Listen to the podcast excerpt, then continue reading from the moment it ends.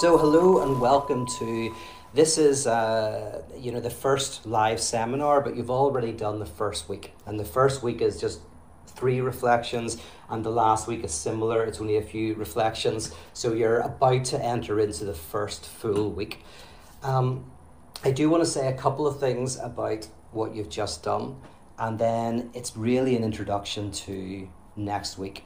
Uh, and for anybody who would like, and I really recommend this at 11.30 a.m. PST, which is basically an hour and a half from now, just looking at the watch, an hour and a half from now, there is a processing room, processing Zoom room, and you should have the link in the email. Uh, and I recommend if you want to talk a little bit more about what I'm speaking about and just process the reflections, that's the place to do it. Um, that's uh, 7.30 p.m. Greenwich Mean Time. Can't do all of the other time zones. You have to figure it out. um, okay, so where, where have we gone so far? This is the first year that I started off with the arguments for the existence of God. And I'm really pleased that I did that, but I think it's quite a boring way to start. So well done.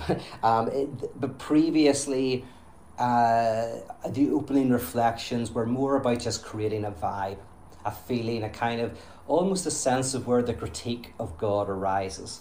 And uh, this year, I wanted to change things up and thought if this is atheism for Lent, there is a very powerful structure to this course, which is affirmation, negation, negation of negation, that, that then becoming an affirmation that's negated. And there's this process. So I thought we should start with the first affirmation, which is the existence of God. And really, what I did is I looked at the three main philosophical arguments there are so many arguments, right? There's, you know, there, there might be, I don't think there's hundreds, there's, there may be hundreds, but most of them are rubbish, right? But there might be a few dozen, like, you know, interesting arguments for the existence of God. Uh, but the ones that are very, very logical and rigorous, you can generally boil them down to three. And those are the three that you have looked at. And it's been very exciting for me. I last time I did the arguments for the existence of God, I was basically an undergrad.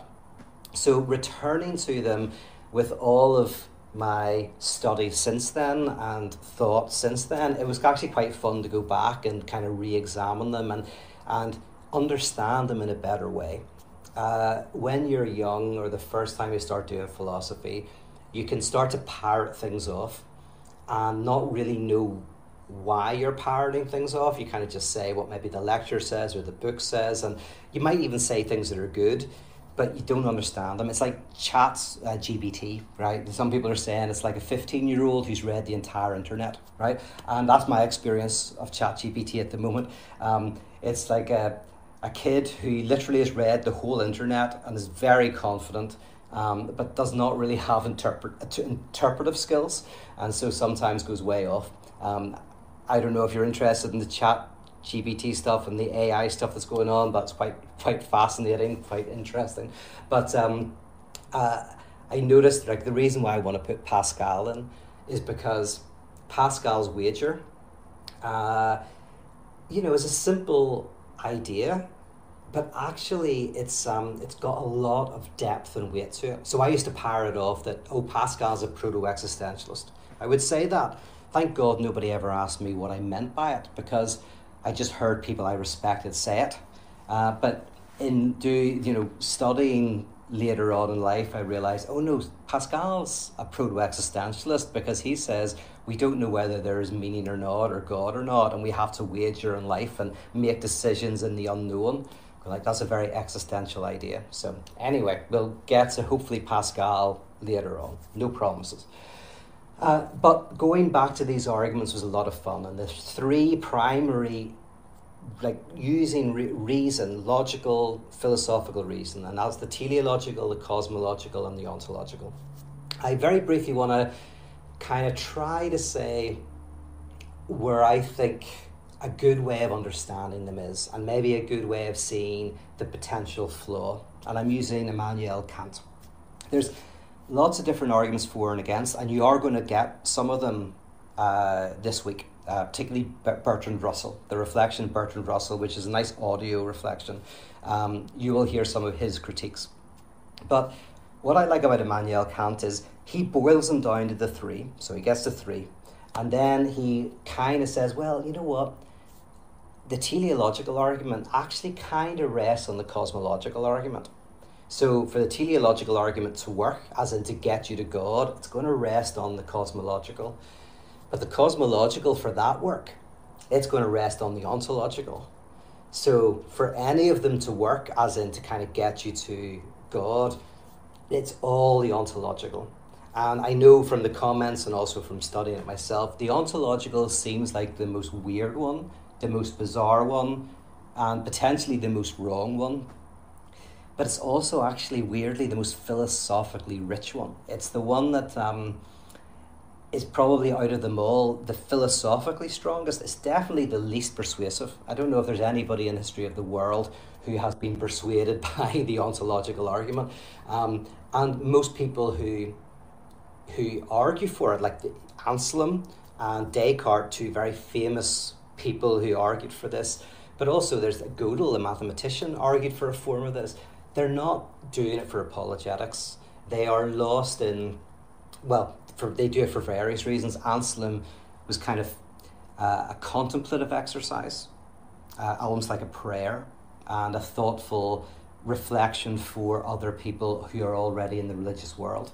For Descartes, he kind of needed God for his philosophical structure because uh, without getting into it, he kind of needed God to justify that we could trust our senses.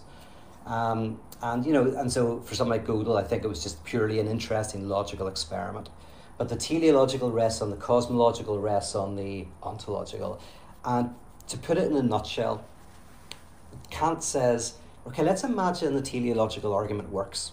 And he had a lot of respect for this argument. He thought it was, you know, he, took he took it seriously. Um, and it's probably the most persuasive one. So he says, well, let's imagine that it works as in we look at a watch using William Paley. We look at a watch and we see uh, we have we postulate a watchmaker. We look at the world. Well, we should postulate a world maker. Um, Kant says, and kind of following Hume, he says, well, this if you if it works, he's not saying it does work, because but if it works, and there's lots of reasons to, to doubt it, especially with Descartes, whatever. But if, if you can find a way to say that even the constants of nature show an intelligence, right? Not biological evolution, but more basic than that, mathematical structures in the universe that seem to presuppose intelligence. Kant says, well, the problem is that doesn't get you to God, that gets you to a supreme intelligence, right? Um, and it's almost like you could be, like some people today say they believe that we could be in a simulation and a, a, superior race has created a computer program and we are in that program and we are actually part of that program. And uh, so there is a superior intelligence that's created all of this, uh, but it's not God. Uh, so Kant says, you know, you can't, you can't get from this finite creation to some sort of infinite intelligence. And then somebody could say, yes, but that intelligence would require um, an even greater intelligence to have, to have created that. Okay. But then you have to say, and that intelligence would have required an even greater intelligence. But you never get to the first most supreme all-knowing being from from that thing you just get a infinite regress of like better and better more intelligent beings right um, and so Kant says, well, so to get from this infinite regress to a first most intelligent being, you kind of have to believe in a necessary being, right? Not these contingent intelligences, but eventually all this contingent line. You have to imagine that there's a necessary being, a necessary intelligence at, at the end of it. And so now you're in the cosmological argument, because that's what the cosmological argument in its varieties basically argues is the contingent universe can't go back infinitely. There must be a necessary being. So now we've gone from teleological to cosmological. And Kant says, well, here's the thing is like, yes, let's imagine it works. And I'm actually quite uh, sympathetic to this argument. Says, yeah, maybe it works, right? That there's a necess- there's some necessary reality, right? But that could be mathematics, mathematical structures It could be quantum effects. It could be the universe itself. It could be God. Uh, it could be um, it could be some sort of uh, universal constants of nature, right? Whatever it is, like something necessary has to exist. What the cosmological argument, if it's if it's successful, tells you is that maybe nothing isn't primal, right? Maybe maybe nothing is a concept that we have, but but the universe there's been always something going on that's ne- that necessarily exists not necessarily God. So the, the person has to say, okay, but there's only one being who has necessary existence by definition, and that's God. And so now you're in the ontological argument, right? So you've gone right through to going, oh, right, all of this rests on whether God, in the very definition of God, needs existence. If the essence of God is necessary existence, then then it works, right? And then Kant's basic argument at this point is that existence, and I've said this before, I think a few days ago, but existence is not a predicate. It sounds like it is. So a predicate is something, a quality you name. You can name certain qualities that a thing has. Existence isn't another quality that you add to the list. It's a modality. It's a mode of being. Things can exist you know, in the mind, they can exist in reality, contingently, necessarily. Like existence is something, but it's not a predicate. And if Kant is right about that, then uh, then God is not the only being that could necessarily exist. Necess- existence is uh, not a quality that God has. If God exists, God would necessarily exist, but it's a it's not a quality. It's a modality. And by separating those two out, Kant ascend, they just don't work. It just doesn't work. Um, and funnily enough, Kant gives a different argument for the existence of God. And w- what he argues very briefly, um, and it's, a, it's very interesting because at first I think it's incredibly weak sounding, and yet think there's something really interesting about it. But he ultimately says, yes, forget about God, you can't get to God with reason. But he says you can hope that God exists. And what he means by hope is he says that we have within us a sense of moral good, a sense of ethics, right? Even if we don't uh, live up to it, we all of us at different times have felt that there are things that we should live and die for, right? There are things that no matter how much pleasure it would give us not to do it, or no matter how much pain it would give us to do it, we should do it, right? Now, I say we don't do it, but we kind of can feel that moral sense. And also, we, we desire to be happy. We want to be happy, content, have beatitude, right? Have a certain peace. And we have a sense in which those two things should be together, right? Mor- morality and, and uh, happiness. But they're not. They don't. They're not together, right? You know, the rain falls on the righteous and the unrighteous. So Kant kind of argues that, well, we can hope that one day those will be unified. They will be joined together. We will see that they are woven together. And that hope for Kant uh, involves a belief in God who would do that. And so Kant says faith is a type of hoping and living into that hope. But you can see that's not really an argument for the existence of God from reason, it's, it's doing something else. Anyway, and you can read about that in one of the links that I think um, I connect with the readings this week.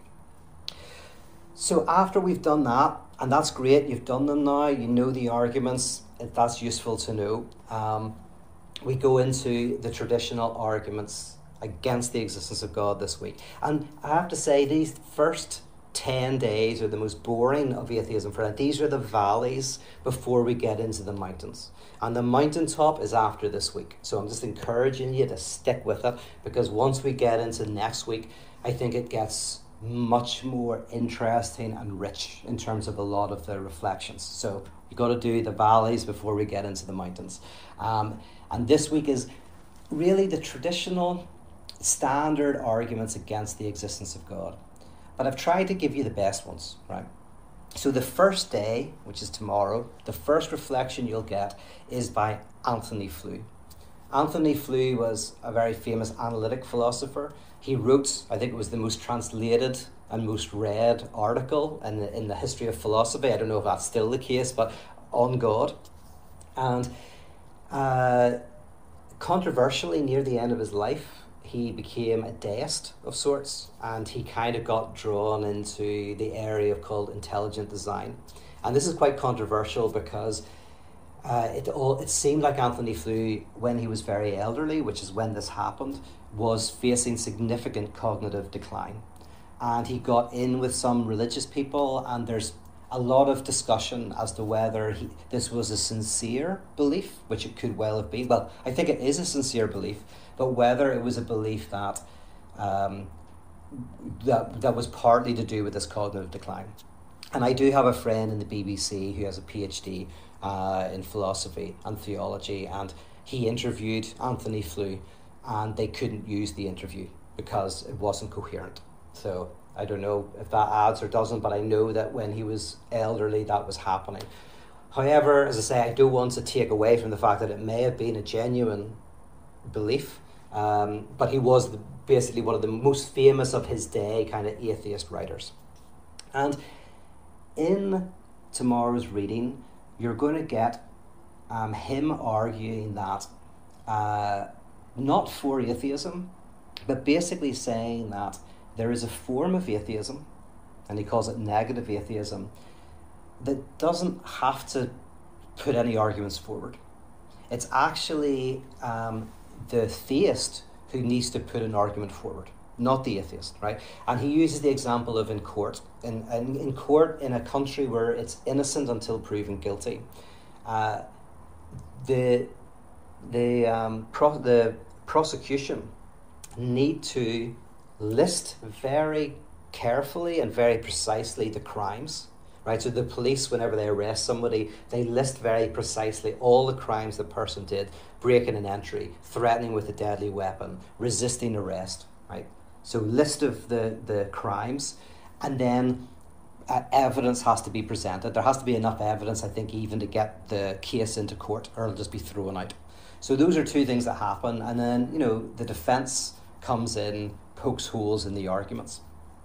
Now, if you lived in a place where it was guilty until proven innocent, uh, it would be kind of the other way around. And, and, and, sadly, the court of public opinion is a little bit of that, right? We all know that in the court of public opinion, and many of us have been guilty of this, we presume guilt until someone is proven innocent. So if there's some claims that are made about some pop star or whatever, we can tend to think it's guilty and kind of maybe, and I've seen this with some of my friends who have publicly attack people online um, before all the evidence is in, right? So, uh, and what Flew is saying is he so he makes this t- distinction between positive atheism and negative atheism, and he says the positive atheist is the one who argues for the non-existence of God. It's like a position. They take a position. God does not exist. They argue for it, and that kind of makes sense in a world where it's guilty until proven innocent, right? That's a world where kind of like, oh, we take it for granted, the belief in God, that's what we start with, so you have to have arguments against it. But Flew says, well, that might be the way things are in reality, right? And the way people talk in the everyday world.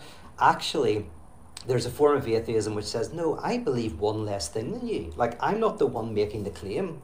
And he says, this type of atheism, the A and he, this is the true meaning of it, is the A is not a positive position. The A signifies a not theist. I am not theist.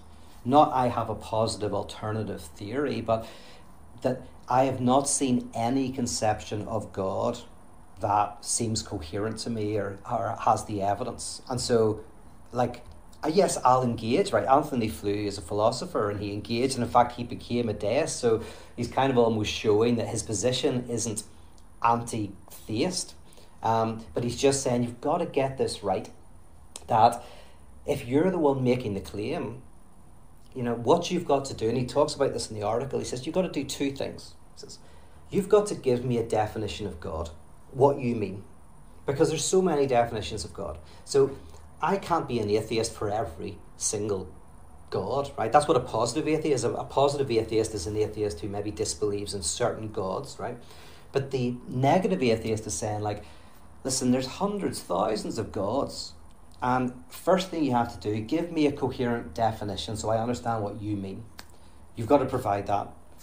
And then secondly, now provide me some arguments why I should be persuaded.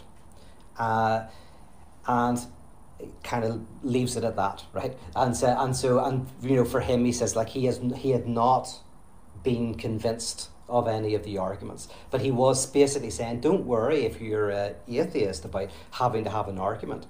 You know, that's that's this other position, and it's not agnosticism, because an agnostic has to have. Uh, a view of the God that they don't know whether exists or not, right? So, an, an agnostic, you give them a, notion of God and they say, well, I don't know if that exists or not. And so they're oscillating. The, the atheist is the one who doesn't even have a, a concept of God. It says, I haven't heard a concept of God that is coherent or evidence is coherent enough. And so I don't, I just don't believe. Um, very interesting article. There's also a very good supplementary article in tomorrow's reflections. Uh, for anyone who's done atheism for Lent before, you'll have got it. Um, and that's another interesting argument about theology and falsification, but that's a supplementary reading. Um, I'll offer two critiques of this, um, and then we'll move on. Just let you know, is one of the critiques says, no, no, no, Flew. you've got it the opposite, you've got it the wrong way around, right? You're saying that uh, the atheist doesn't have to present arguments. They, it's the theist who does, right? They believe something extra they they need to come with evidence and all of that. Um, someone like Alvin Plantinga, uh, who developed what's something called Reformed epistemology, Plantinga says there are some beliefs we have that are properly basic, and he says, like for example, belief in other minds, uh, belief that the past existed, uh, belief that when you close a door what's behind that door doesn't immediately disappear, only to reappear when you open the door again. Right? These are properly basic beliefs. And what he means by that is one, they don't rest on other beliefs. Two, they are intuitively correct. Three, they're not irrational. And four, they may be self-evident, not always, but right. So, but these are basic beliefs, guys self-evident or intuitively reasonable. They're not irrational and they're kind of like they they lie at the ground upon which we build beliefs. And if someone came to you and said, "Oh, you believe in other minds? You're going to have to prove that to me." The person could respond by saying, "Well, no, that belief is properly basic, right? That's that's something basically any rational person shares. So if you don't believe it, you're going to have to provide me with the evidence, right? So you're it's you that has to provide the evidence." And then Plantinga wants to argue that belief in God can be properly basic. And when belief in God is properly basic, uh, the it's the the opposite of Flew. It's like no, no. The the the job of convincing lies on the side of the atheist. And uh, yeah, it's an interesting argument. I don't know if it works. I don't think it works, but it's interesting. Um, and then another argument which is interesting is um, you could try to argue that although it looks like the, the negative atheist has one less belief than the theist, there's a way of reconceptualizing, not changing it, but kind of like bringing out the implicit uh, beliefs and the implicit positions of both and saying, no, no, no, they, they both actually make the same amount of claims about the world. So the theist says, basically, the theist is an idealist, right? The traditional theist believes that an intelligence lies at the source of everything that is. Some, all reality, all materiality arises out of a prior intelligence. But if you don't believe that, then you could say, you could argue the person is a materialist, saying the basic stuff of reality is material, out of which intelligence and rationality arise.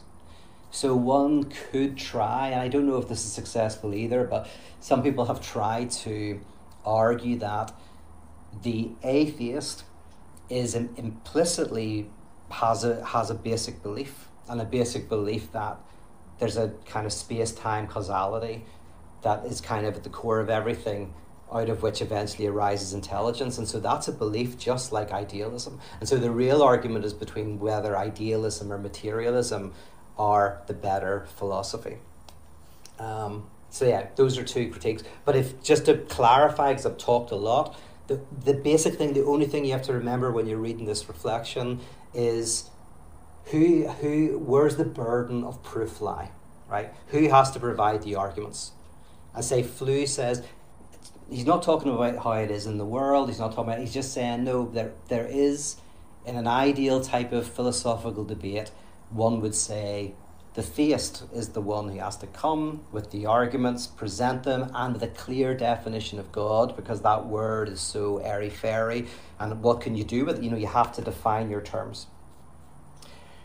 So from there, um, most of the reflections actually kind of like play with that. There's one exception.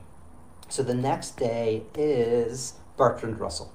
And that's an audio of a talk he gave. Bertrand Russell was like one of the first new atheists. He was kind of, he was like this new atheist before new atheists. He was a bestseller. He was supremely intelligent, actually, um, uh, absolutely brilliant logical mind, and one of the real important figures in analytic philosophy.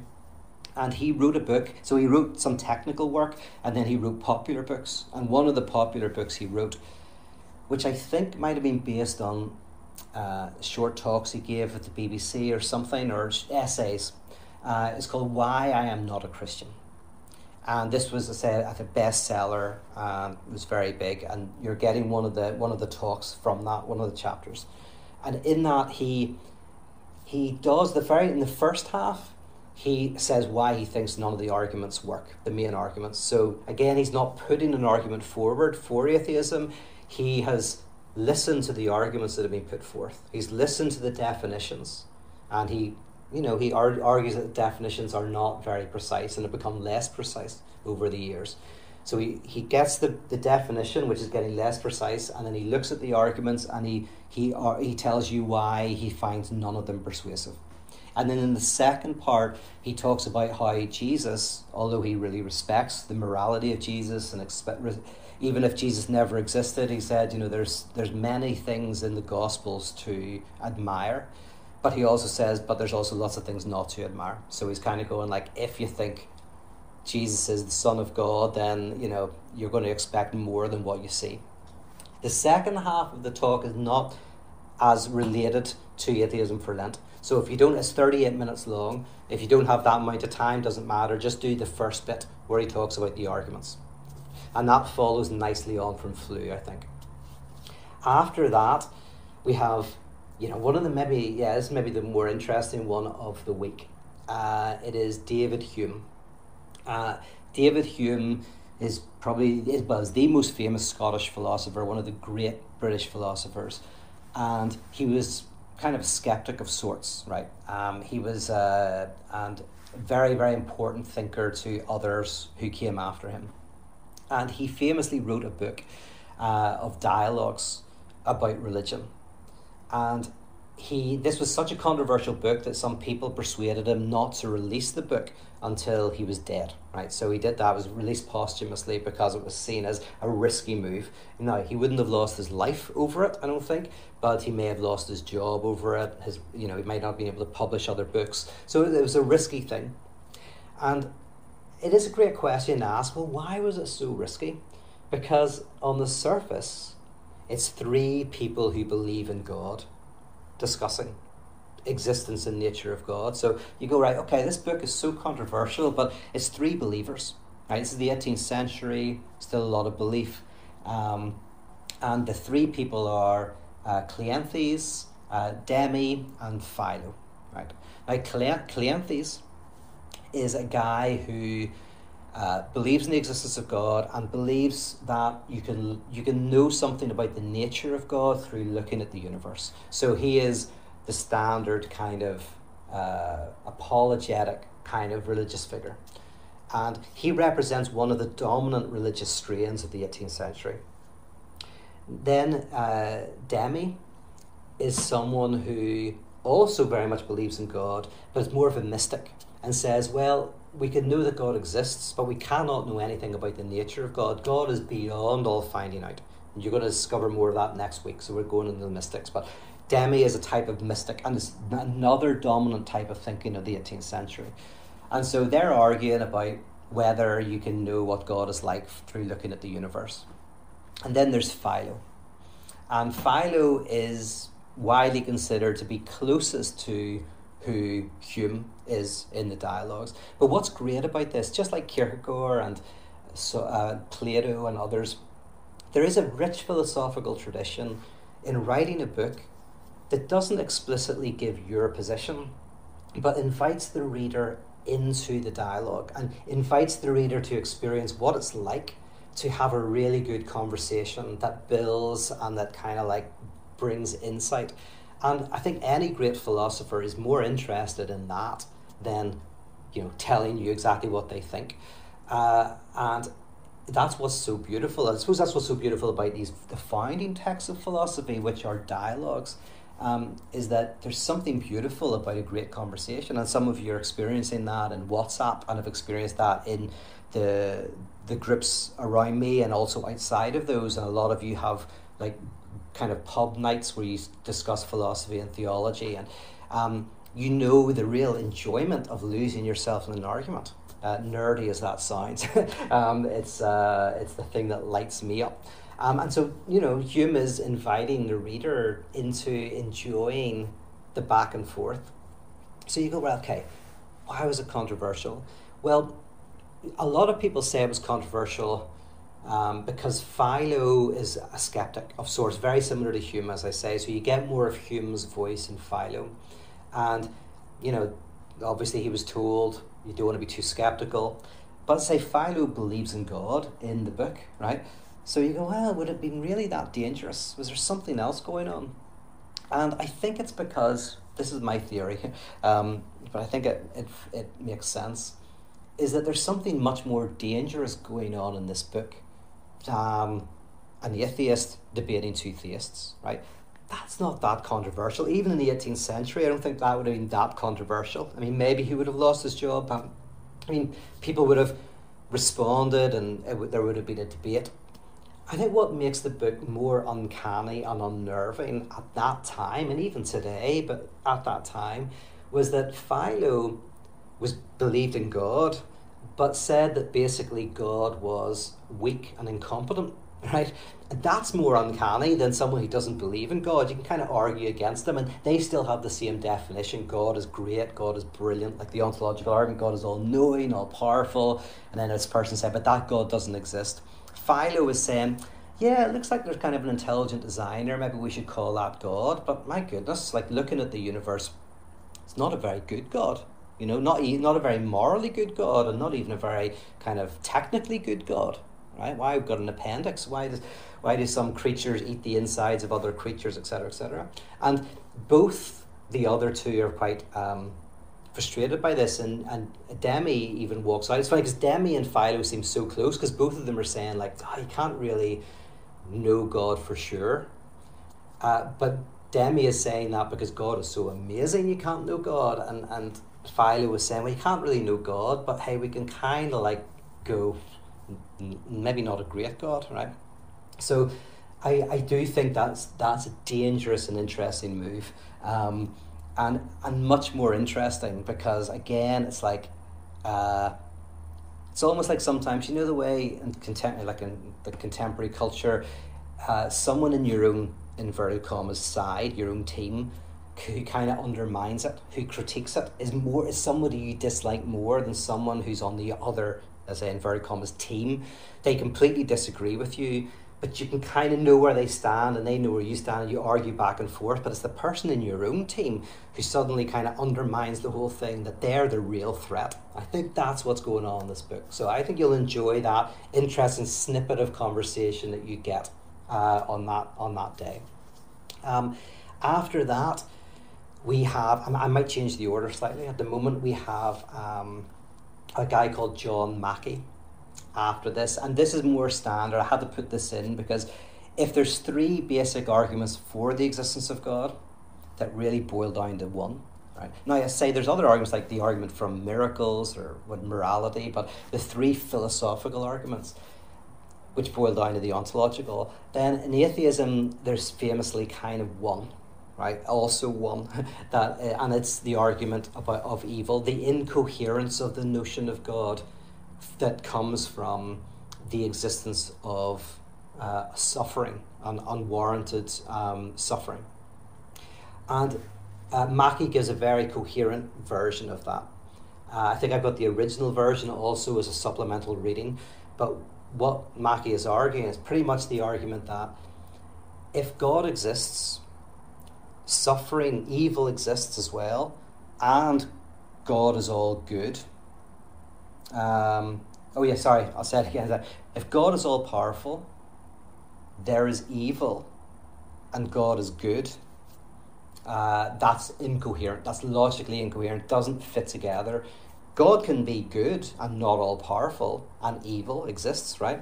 Because if evil exists and God is good, but God isn't all powerful, then we can say, well, God can't stop unnecessary suffering. God can't stop evil because although God is all loving and all good, God does not have the power to do it, right? You can also say God could be uh, all powerful and evil exists, but then God couldn't be good, right? Because you could say, well, yeah, God could change, good, God could rid the world of unnecessary suffering, but because God isn't good, God doesn't do it. Um, or you can have God is all powerful and all good, but then there can't exist unnecessary suffering, unnecessary evil, right?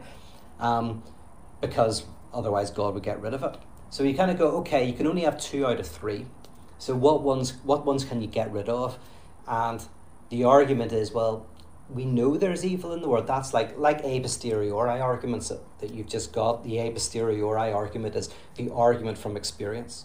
So from experience, we see suffering that is unnecessary. We see, yeah, we see necessary suffering sometimes. We see suffering that could be educational, absolutely.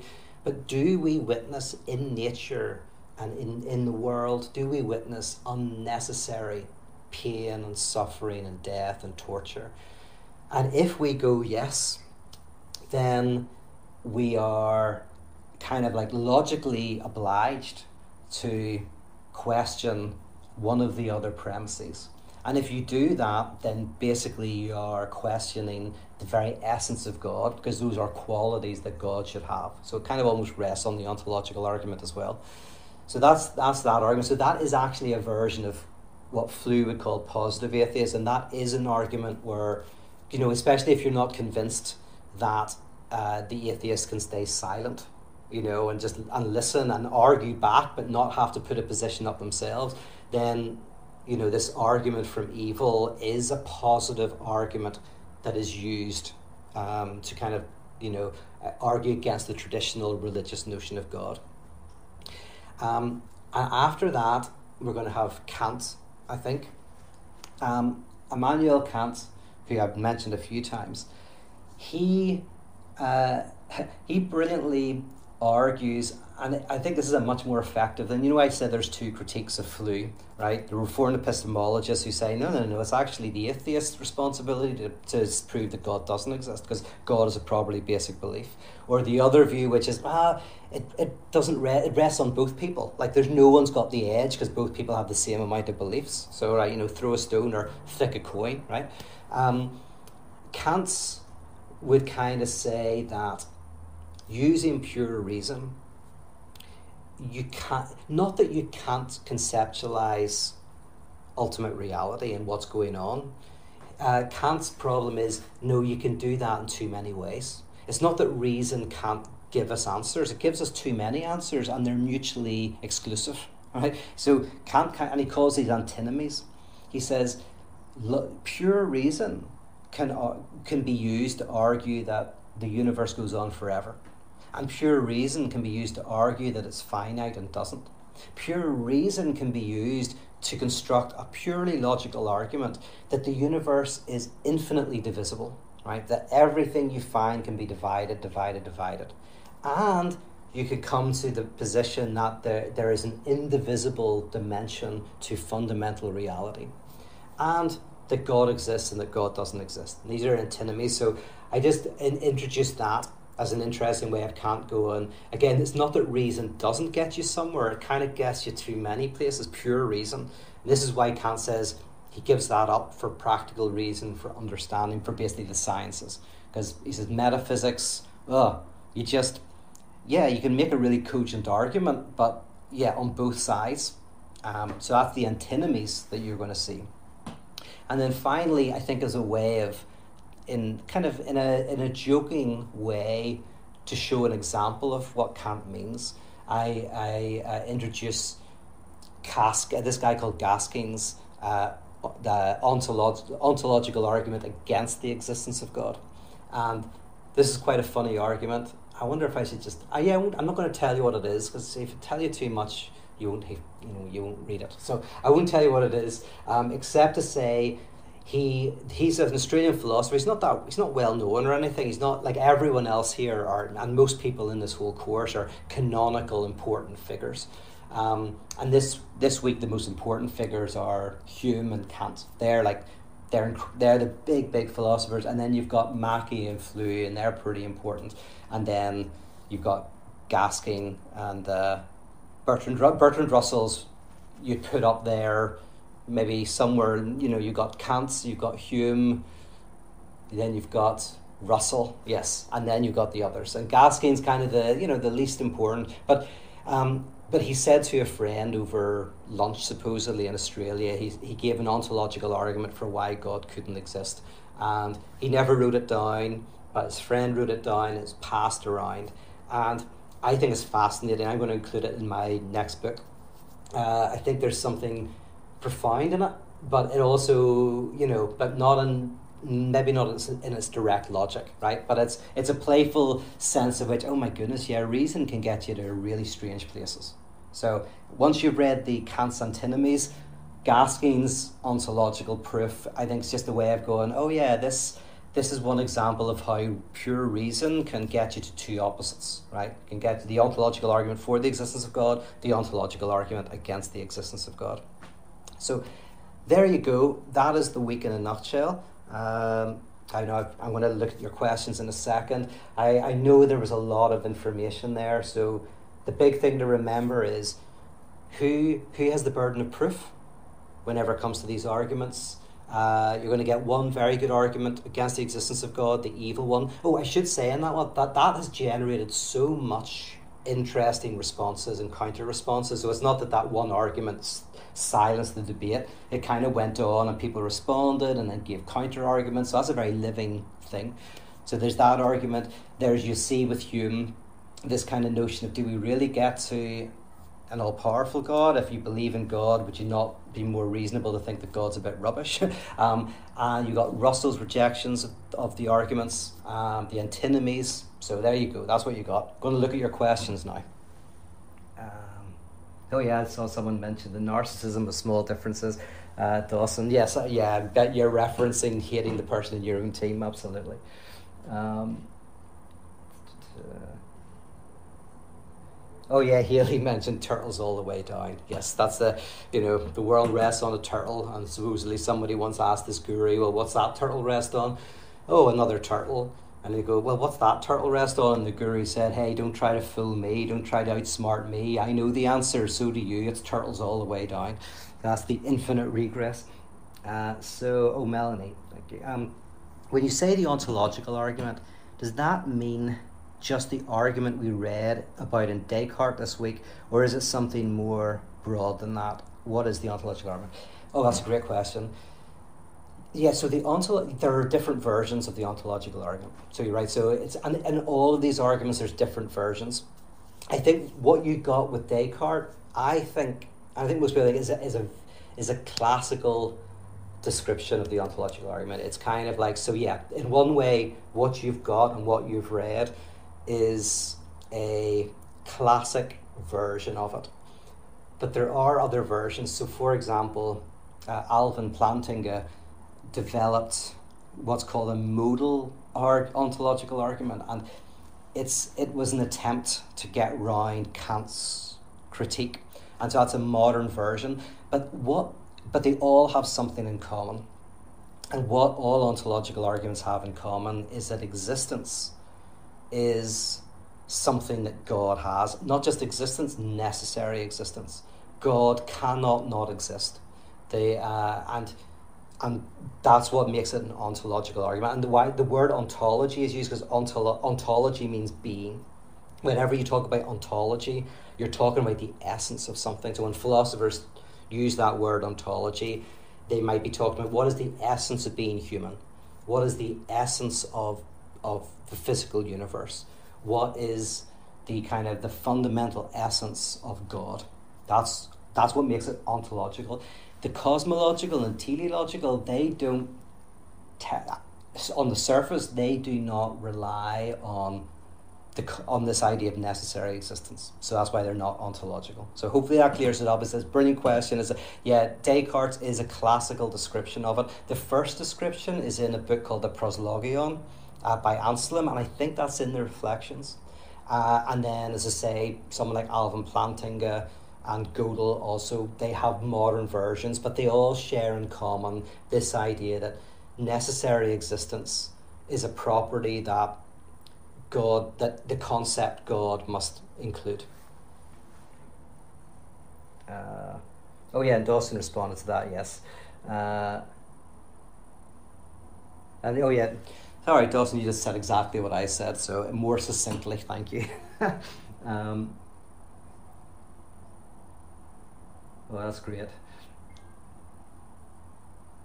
Oh yeah, John says I didn't say burden of proof. Yes, that's great. Burden of proof is a great uh, phrase, a great term to describe that. Um, and if I didn't say that, hundred percent, that's a great way of describing it. And you know, Flew says in the argument, he says you can't imagine a country that is guilty until proven innocent.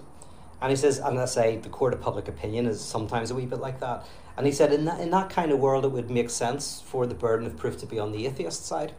But he, he but he does go like you wouldn't want to live in a world like that. And uh, we've got a better system. Innocent until proven guilty is a better system. So it's not that he's saying you couldn't have the other but he is saying like you'd prefer to be in in that type of world.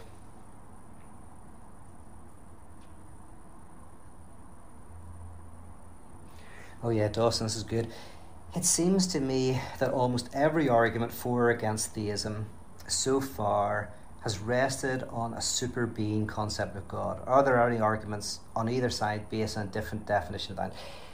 Yeah, you know, actually, the best thing I can say to that is that's kind of where we're going. That the way atheism for Lent is structured is we start with kind of that traditional notion of God as a super being. And um, you know, I, I didn't in I did an interview with Rob Bell one time. I talked about God as the ground of being, super being, and everyone thought I was I said bean like B E A N. I actually was talking to a friend who brews coffee um, in Belfast, and I was thinking of doing a wee special ground of bean coffee for some of my patrons. so I may end up doing that. That's beside the point. Anyway, you're absolutely right, Dustin. Is that I'm setting up atheism for Lent, starting with those arguments but what will happen as we go further is that we will move to different conceptions of God.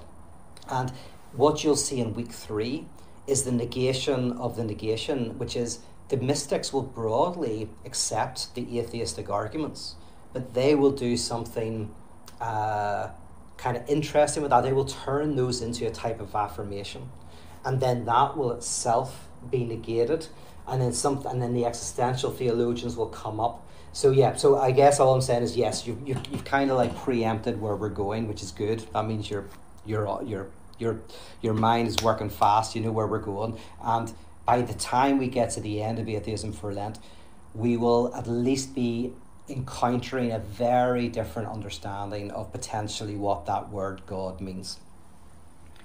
Um,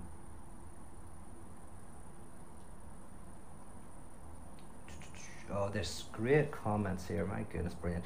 John, uh, John Phelan, hey, how's it going? Um, since Hegel's logic is basically an analysis, I knew you were going to ask a good and tough question. Uh, which is great. Why it's great to have you on board for that reason. Um, since Hegel's logic is basically an analytical exposition of the concept of being, do you believe it is fair to read Hegel's general philosophy as a singular ontological, uh, ontological argument writ large? John, what a what a great question. That, um, which, uh, so the long, long story short is yes, actually, and I, maybe I was going to mention that at one point is that, uh, um, especially I'm thinking of phenomenology of spirit. Could I think could be argued as as one big ontological argument uh, for the existence of God, and one that that I might say works. uh, but but the, but you don't end up with the traditional notion of God, as you know. So yes, so everybody else, what John is saying, which is very interesting, is like Hegel, the philosopher Hegel, starts with a conceptual apparatus, a concept. He starts with kind of like he follows pure idea and thought. In fact, the, the phenomenology of spirit, um, it starts with it almost starts with going like like and he's not he's not like Descartes he's not doing this on something foundational basis like to think is you have a subject and an object you know when it, like when we go around the world and we we think we are there's a there's a me and there's a concept concept of what I'm thinking about. And he takes this idea and then follows it and follows it and this collapses into deeper and deeper contradictions and antagonisms and and you you end up moving from life to consciousness to self-consciousness to culture and ethics. And this this kind of basic reflection on reflection this basically thought this basic thought about thought unra- un kind of unfolds into an argument that ultimately sees every kind of dialectical relation with everything and can be seen as an argument ultimately for God as the unity of unity and difference. So the long and short is I think that's a brilliant thing to say and I, I, I broadly speaking think that Hegel gave us a, an effective ontological argument. But of course instead of being a paragraph long it's 500 pages long. Um, I don't know what you think. I'd like to hear what you think, John, if you agree with that. But yeah. Uh,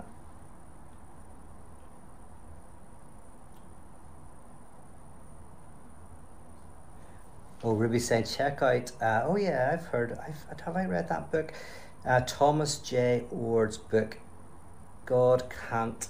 Oh, God can't. Good perspective on understanding God related to suffering. Okay, that's yeah. I've heard. I, don't think I've read him, but or I did. I've come across some stuff, but I mean, I think it's like a long time ago. So, anybody who's got book recommendations, stuff like that, that's very useful and good. Um, I think I've hit most of the questions, but there's lots of comments. Uh, oh. Heidi said, Will you get, and let's finish with this one, will you get into more postmodern discussions of God? For example, John Caputo and God as insisting rather than existing? Absolutely.